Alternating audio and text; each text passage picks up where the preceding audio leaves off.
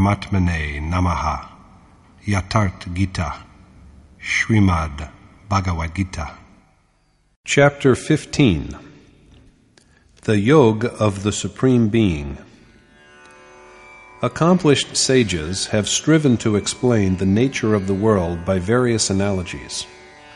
While some have described it as the forest of worldly life, others have represented it as the ocean of mortal existence.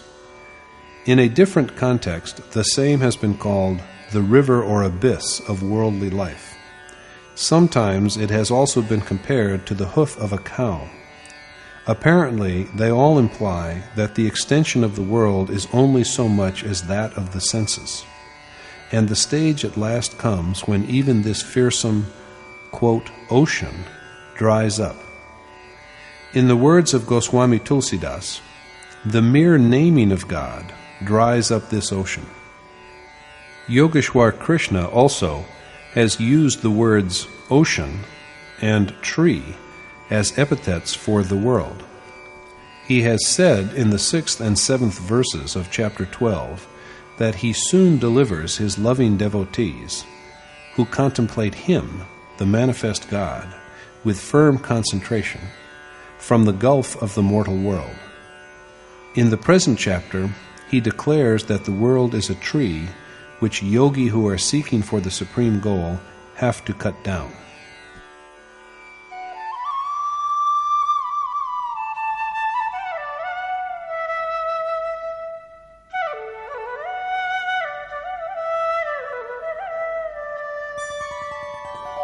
ऊर्ध्वमूलमधशाखम् अश्वत्थं प्राहुरव्ययम् छन्दांसि यस्य पर्णानि यस्तं वेद स वेदवित्। The Lord said, He who knows the peepul tree that the world is, with its roots above and branches below, and which is said to be imperishable, and of which Vedic verses are the foliage, is a knower of the Ved.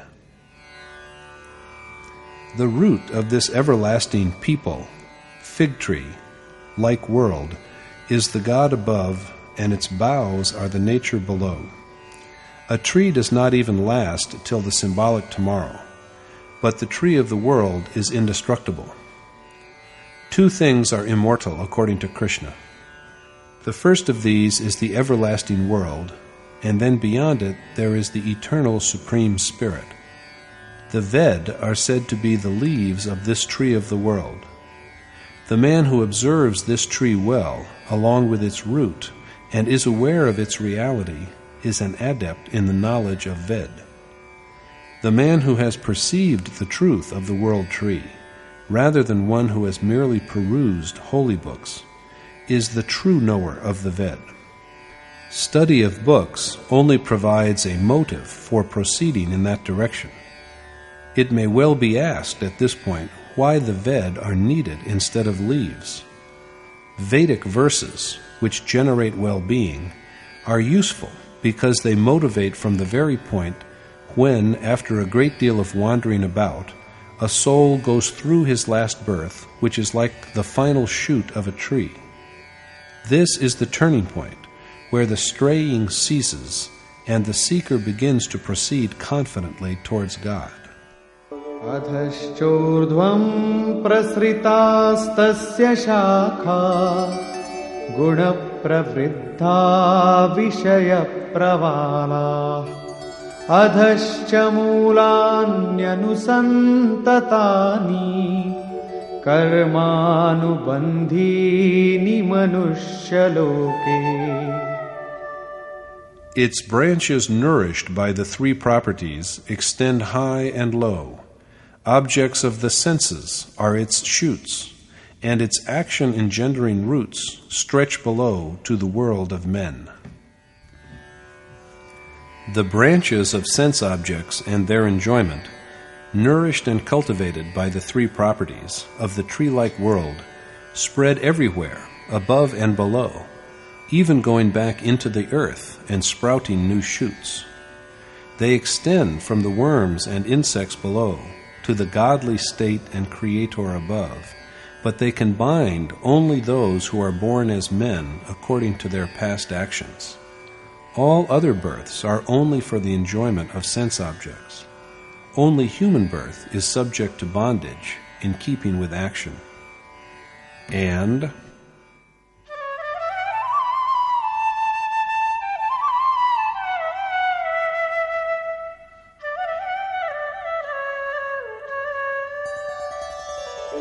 न रूपमस्येह तथोपलभ्यते नान्तो न चादिर्न च सम्प्रतिष्ठा अश्वत्थमेनं सुविरूढमूलम्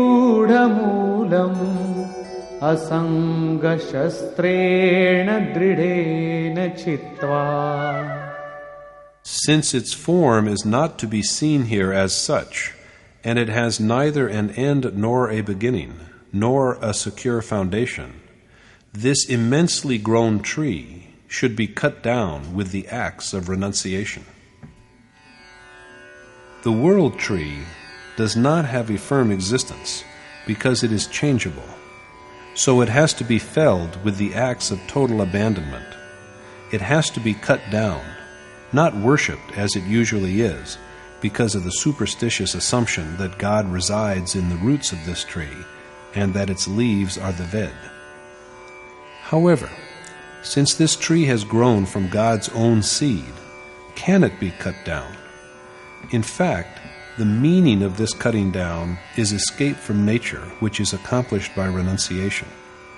But what is to be done after the tree has been cut down?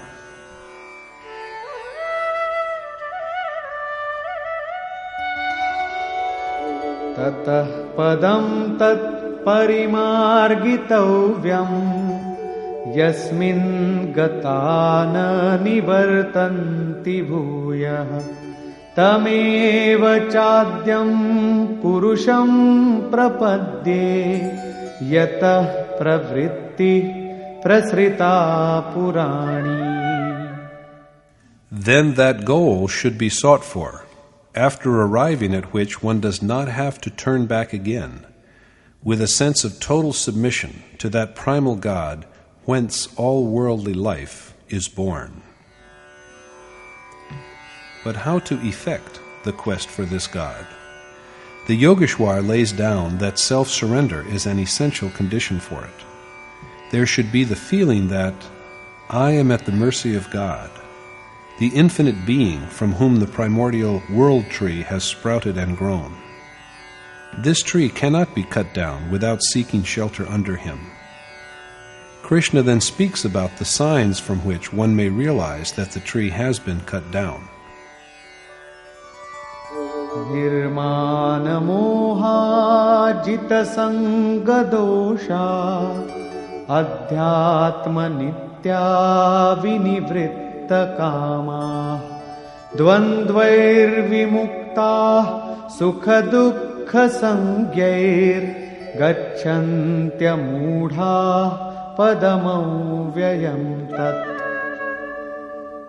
Men of knowledge who are free from vanity and delusion, victorious against the evil of infatuation, ever abiding in the Supreme Spirit, totally devoid of desire, and liberated from the contradictions of joy and grief, achieve the eternal goal. The destruction of vanity, delusion, infatuation, desire, and of the contradictions of pleasure and pain is possible only by complete self surrender to and abiding constantly in God. Only through this do men of true wisdom attain to the eternal state. The world tree cannot be severed without this attainment, and renunciation is needed up to this point. Now, what is the form of that ultimate state which is achieved by renunciation? न तद्भासयते सूर्यो न शशाङ्को न पावकः यद्गत्वा न निवर्तन्ते तद्धाम परमं मम that, after reaching which there is no return, and which is illumined by neither the sun nor the moon, nor by fire, is my supreme abode. After this ultimate home has once been reached, there is no rebirth, and everyone has an equal right to it.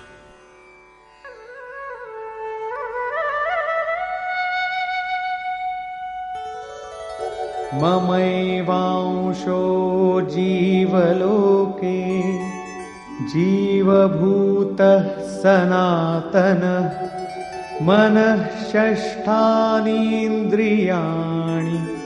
प्रकृतिस्थानि कर्षति The immortal soul in the body is a part of mine, and it is he who attracts the five senses and the sixth, the mind, that dwell in nature.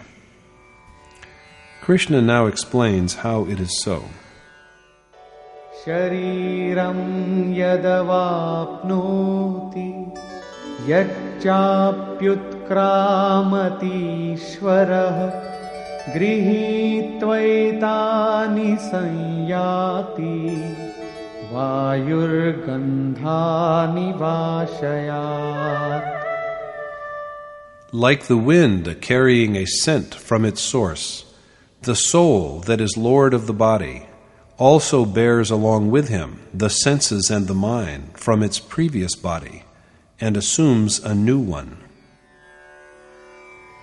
The soul carries with him the propensities and mode of action of the mind and five senses of the body from which he departs and takes them into his new body. The next body is immediately assured, and that is why Krishna asked Arjuna earlier how he had happened to be a victim of the misconception that the departed souls of ancestors would fall from heaven in the absence of obsequial rice cakes and water libation offerings. However, the immediate question is what the soul does after going into a new body, and what truly are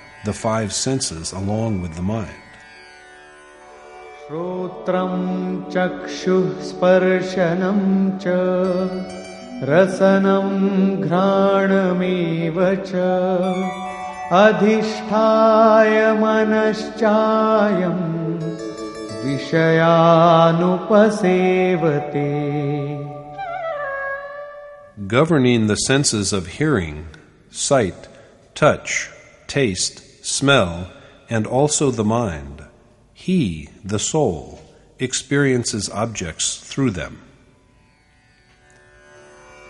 But it is not seen to be so, and everyone is not able to see it.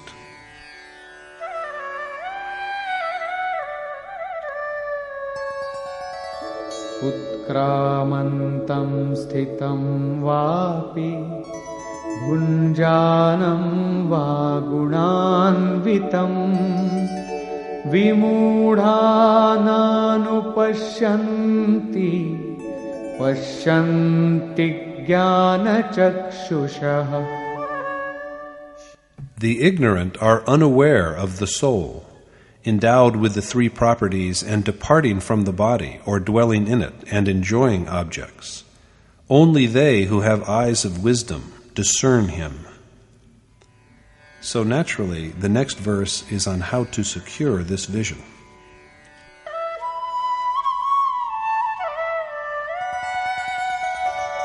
यतन्तो योगिनश्चैनं पश्यन्त्यात्मन्यवस्थितम् यतन्तोऽप्यकृतात्मानो नैनं पश्यन्त्यचेतसः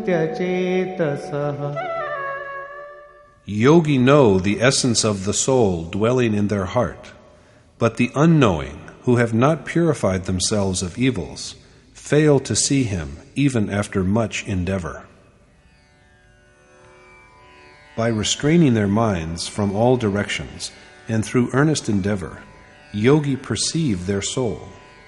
But men with an unaccomplished soul, that is, with unclean mind and heart, fail to see him even though they strive for it. This is because their mind and sense organs are impure. Only by making a strenuous effort to subdue their mind are sages enabled to apprehend their self. So contemplation is a necessity. Krishna now throws light upon the glories of the self of realized sages, which have also been dwelt upon earlier.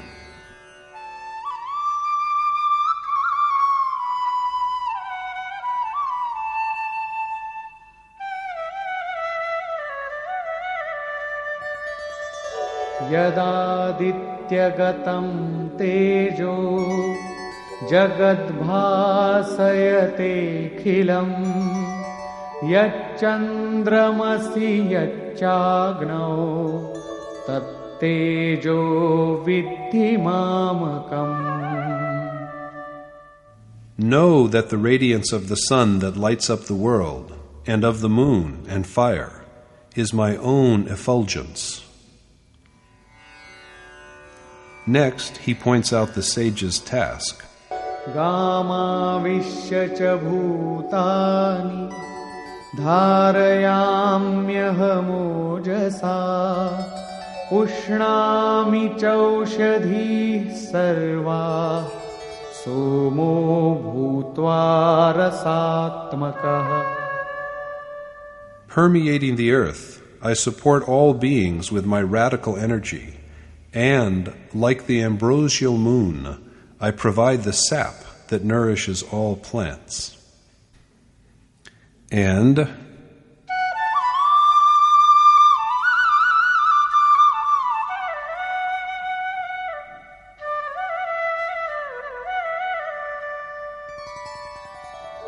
अहं वैश्वानरो भूत्वा प्राणिनां देहमाश्रितः प्राणापानसमायुक्तः पचाम्यन्नं चतुर्विधम् I am the fire, possessed of pran and apan, within the body of all living beings that consumes the four kinds of food. In chapter 4, Krishna referred to various kinds of fire of knowledge in verses 19 and 37, of God in verse 25, of restraint in verse 26, of the senses in verse 26, of yog in verse 27, and of pran apan in verses 29 and 30. And the resultant from all of them was said to be knowledge. Knowledge itself is fire. Assuming the form of such fire, it is Krishna who accepts and assimilates the food generated by the four modes of recitation, namely Baikari, Madhyama, Pashyanti, and Para, that are endowed with pran and apan. It will be remembered that recitation is always by means of inhaled and exhaled breath. According to Krishna, God is the only food, manna, with which the soul is so placated that it never feels any hunger again. We give the name of food to accepted nutrients of the body. But God alone is the real food. And this food is brought to ripeness only by going through the four steps of Baikari, Madhyama, Pashyanti, and Para. Some wise men have also called them name, nam, form, rup, revelation, lila, and abode, dham. At first, the name is pronounced audibly. Then, gradually, the form of the adored God begins to take shape within the heart.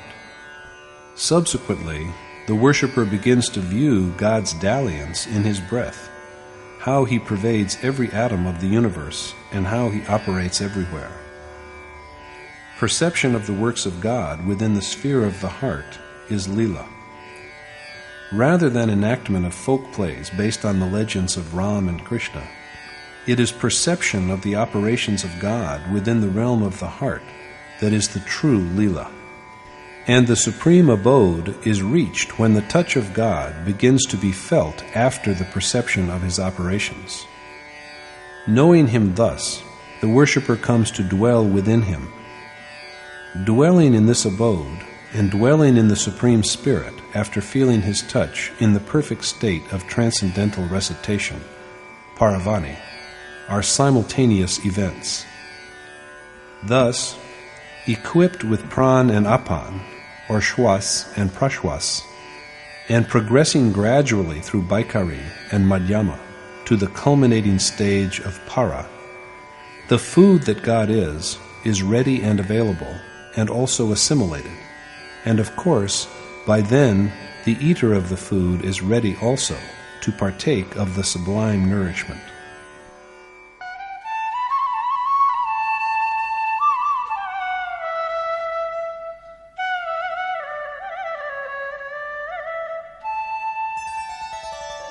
सर्वस्य चाहं हृदि सन्निविष्टो मत्तः स्मृतिर्ज्ञानमपोहनं च वेदैश्च सर्वैरहमेव वेद्यो वेदान्तकृद्वेदविदेम चाहम् Seated in the heart of all beings, I am their memory and knowledge, and also the strength that overcomes all impediments. I am that which is worthy of being apprehended by the Ved, and I verily am the author of the Vedant, as well as their knower. Krishna exists as the omniscient presence in the heart of all beings, and it is because of him that the Supreme Spirit is remembered. Memory here signifies the recalling of the forgotten essence of God. There is clearly here a representation of the moment of realization. Knowledge that comes with memory and the ability to overcome difficulties are also gifts from Krishna. He is also a fit subject for knowing by all the Ved.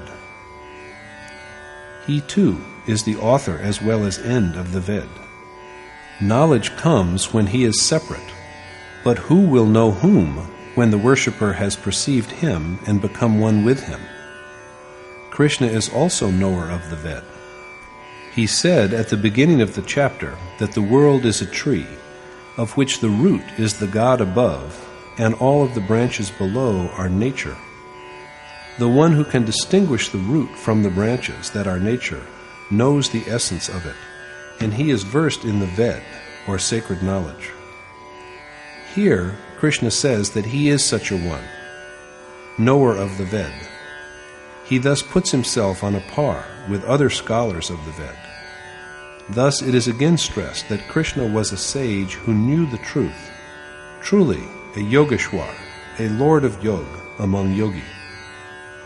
The subject is concluded here, and now he goes on to say that there are two kinds of beings, or purush.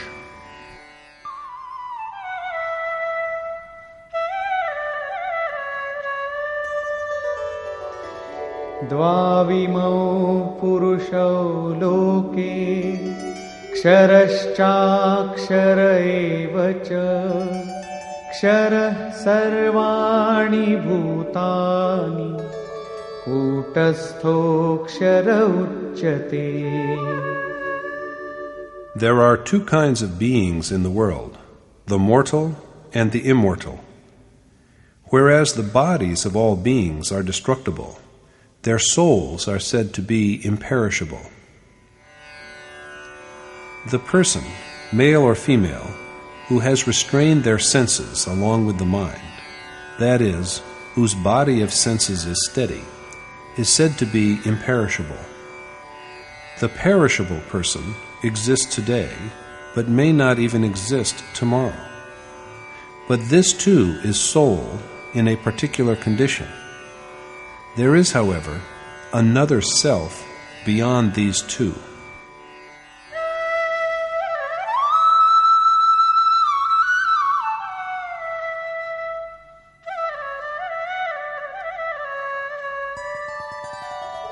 उत्तमः पुरुषस्त्वन्यः परमात्मेत्युदाहृतः यो लोकत्रयमाविश्य बिभर्त्यव्यय ईश्वरः But higher than both of them is the one who pervades the three worlds to support and sustain all, and who is named the Eternal God and Supreme Spirit. The unmanifest God, the imperishable, and the Supreme Spirit or Supreme Being are some other names by which he is known. But truly, he is different and inexpressible. He represents the ultimate state beyond the mutable and the immutable, the perishable and the imperishable. He is directed by the Supreme Spirit, but he is different and beyond words. Krishna introduces himself as a soul in such a state.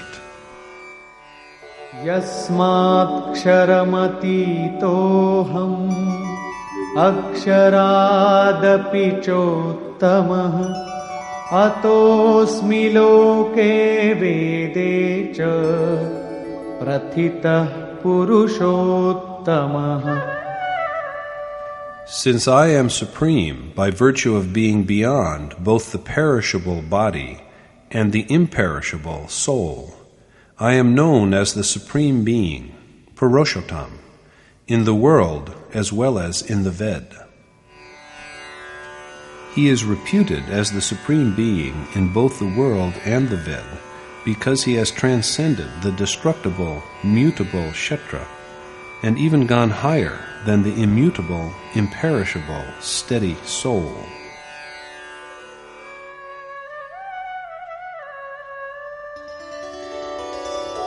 यो मामेवमसम्मूढो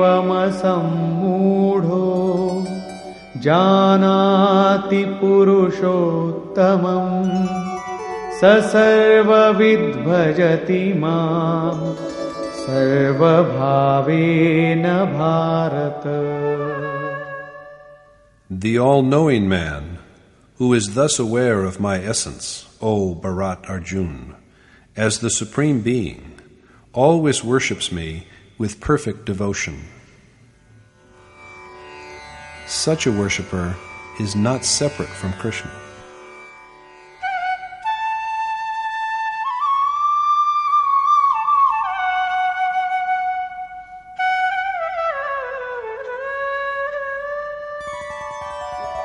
इति गुह्यतमं शास्त्रम् इदमुक्तं मया नघ एतद्बुद्ध्वा बुद्धिमान् स्यात् कृतकृत्यश्च Bharat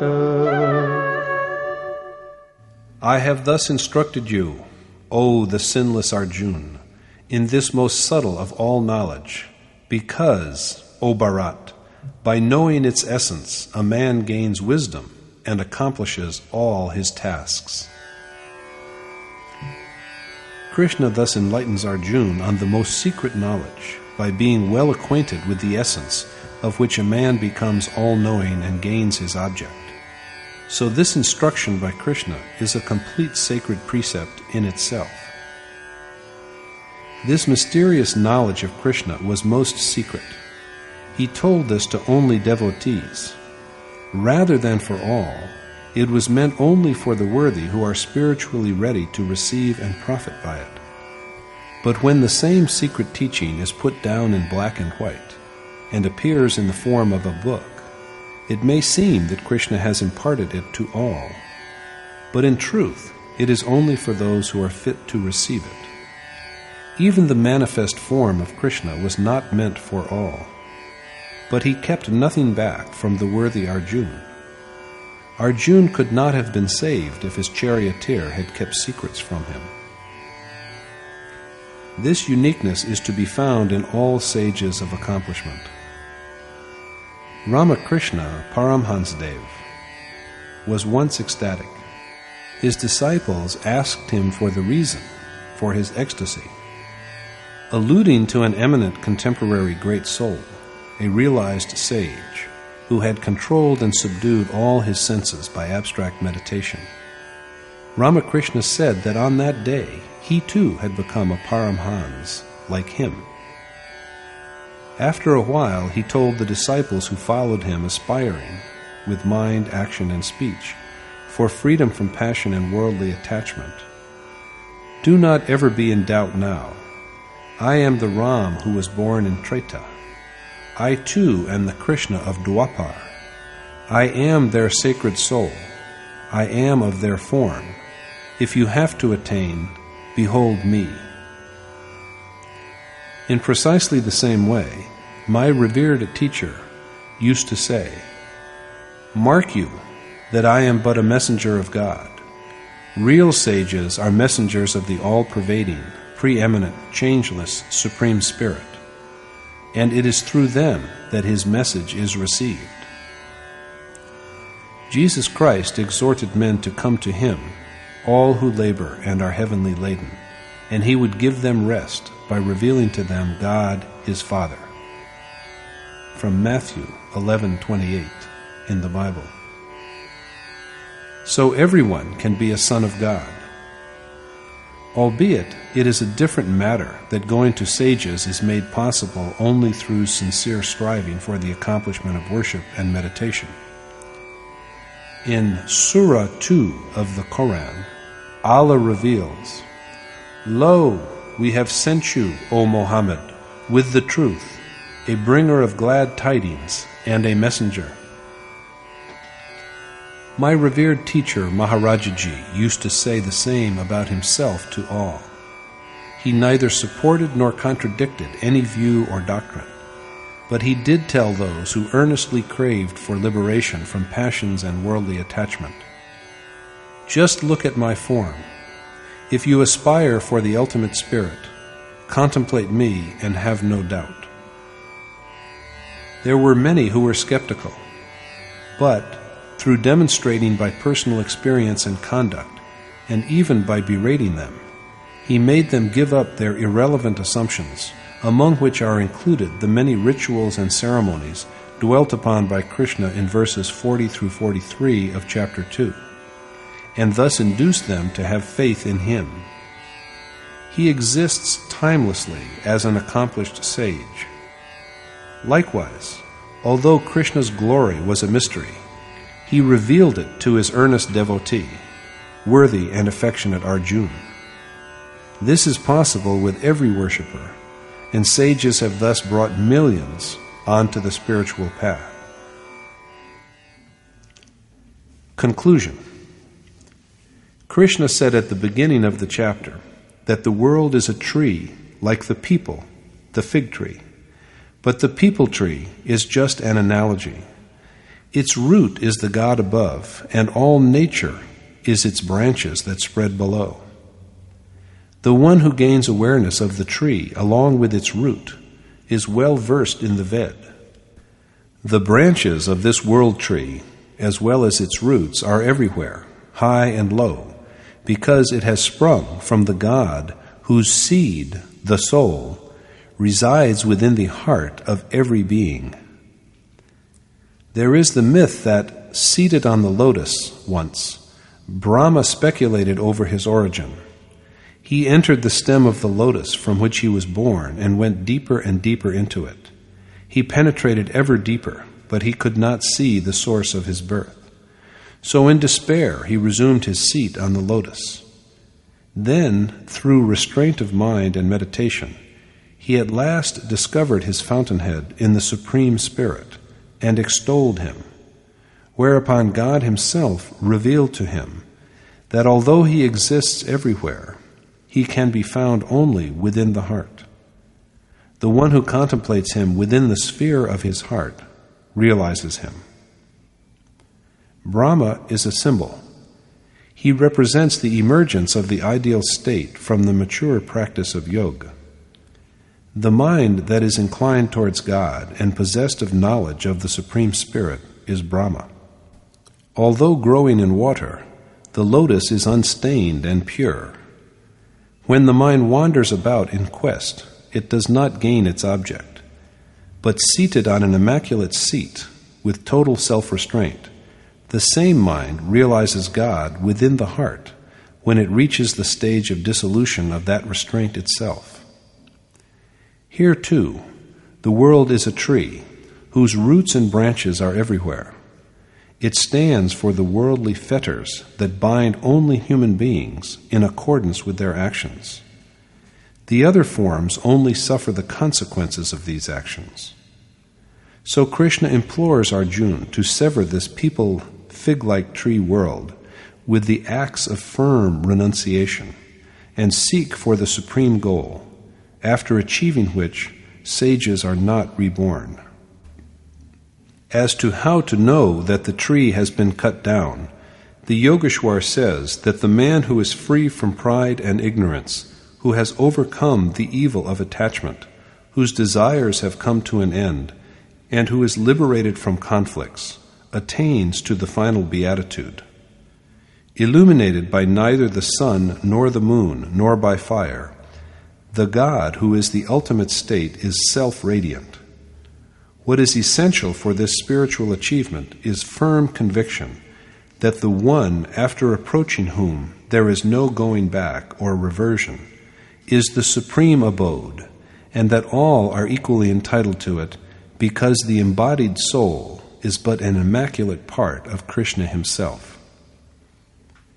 When the soul gives up a body, he carries the inclinations of its mind and five senses into the new body he assumes. If the sanskar is enlightened and morally good, the soul attains to the level of enlightenment and moral virtue. If he bears rajas dominated sanskar, he gets through to the medium level. And if the sanskar is characterized by tamas, the soul climbs down to birth in lower forms of life and indulges in sensual pleasures through their mind that controls the senses.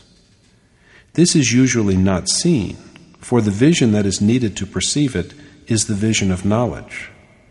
Just memorizing something is not knowledge. Yogi are enabled to see it only by concentrating the mind on the self. Thus, knowledge is achieved from practice and accomplishment although it is true that study of sacred works inclines one to it. Men who are skeptical and devoid of accomplishment do not gain the desired object, even though they endeavor hard for it. Stressing the same point, Krishna states that it is He who, residing in the heart of all beings, generates memory. He causes them to recall the God who was forgotten. He is also the knowledge that comes with this memory. It is also by Him that the hurdles in the way are surmounted. He alone is fit to be known, and He too is the one who represents the end of this knowledge after it is known. And since after this point the knower and the known are one, knowledge is irrelevant. For now, who is there to know and who to be known? Krishna is knower of the Ved of the divine truth. He has said that he who knows the world tree, along with its root, is versed in the knowledge of the Ved.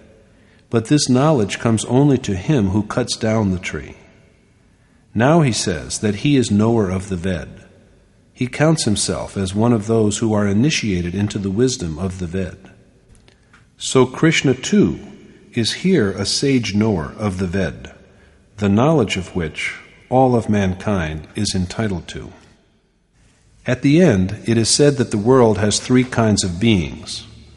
All the bodies of beings are transitory, but the same being is imperishable in the state when the mind is steady, although it is subject to contradictions. And even higher than this is the transcendental God, who is said to be unmanifest and eternal, and who is indeed unique. This is the being beyond transience and permanence. This is the ultimate being. As one with this being, Krishna is also the same, identical with this being, beyond the destructible and the indestructible, because of which he is known as the Supreme Being. Enlightened seekers who know the Supreme Spirit thus worship Krishna wholeheartedly. There is no anomaly in their knowledge. It is this most secret knowledge that Krishna imparts to Arjuna. Sages of attainment do not reveal it to all, but they also do not hide it from the deserving. If it is hidden from them, how will they achieve their object? Thus concludes the 15th chapter in the Upanishad of the Srimad Bhagavad Gita on the knowledge of the Supreme Spirit, the discipline of yoga, and the dialogue between Krishna and Arjuna entitled Purushottam Yoga, or the Yoga of the Supreme Being. Thus concludes Swami Adgadanand's exposition of the 15th chapter of the Srimad Bhagavad Gita in Yatharth Gita. Hari Om Tat Sat.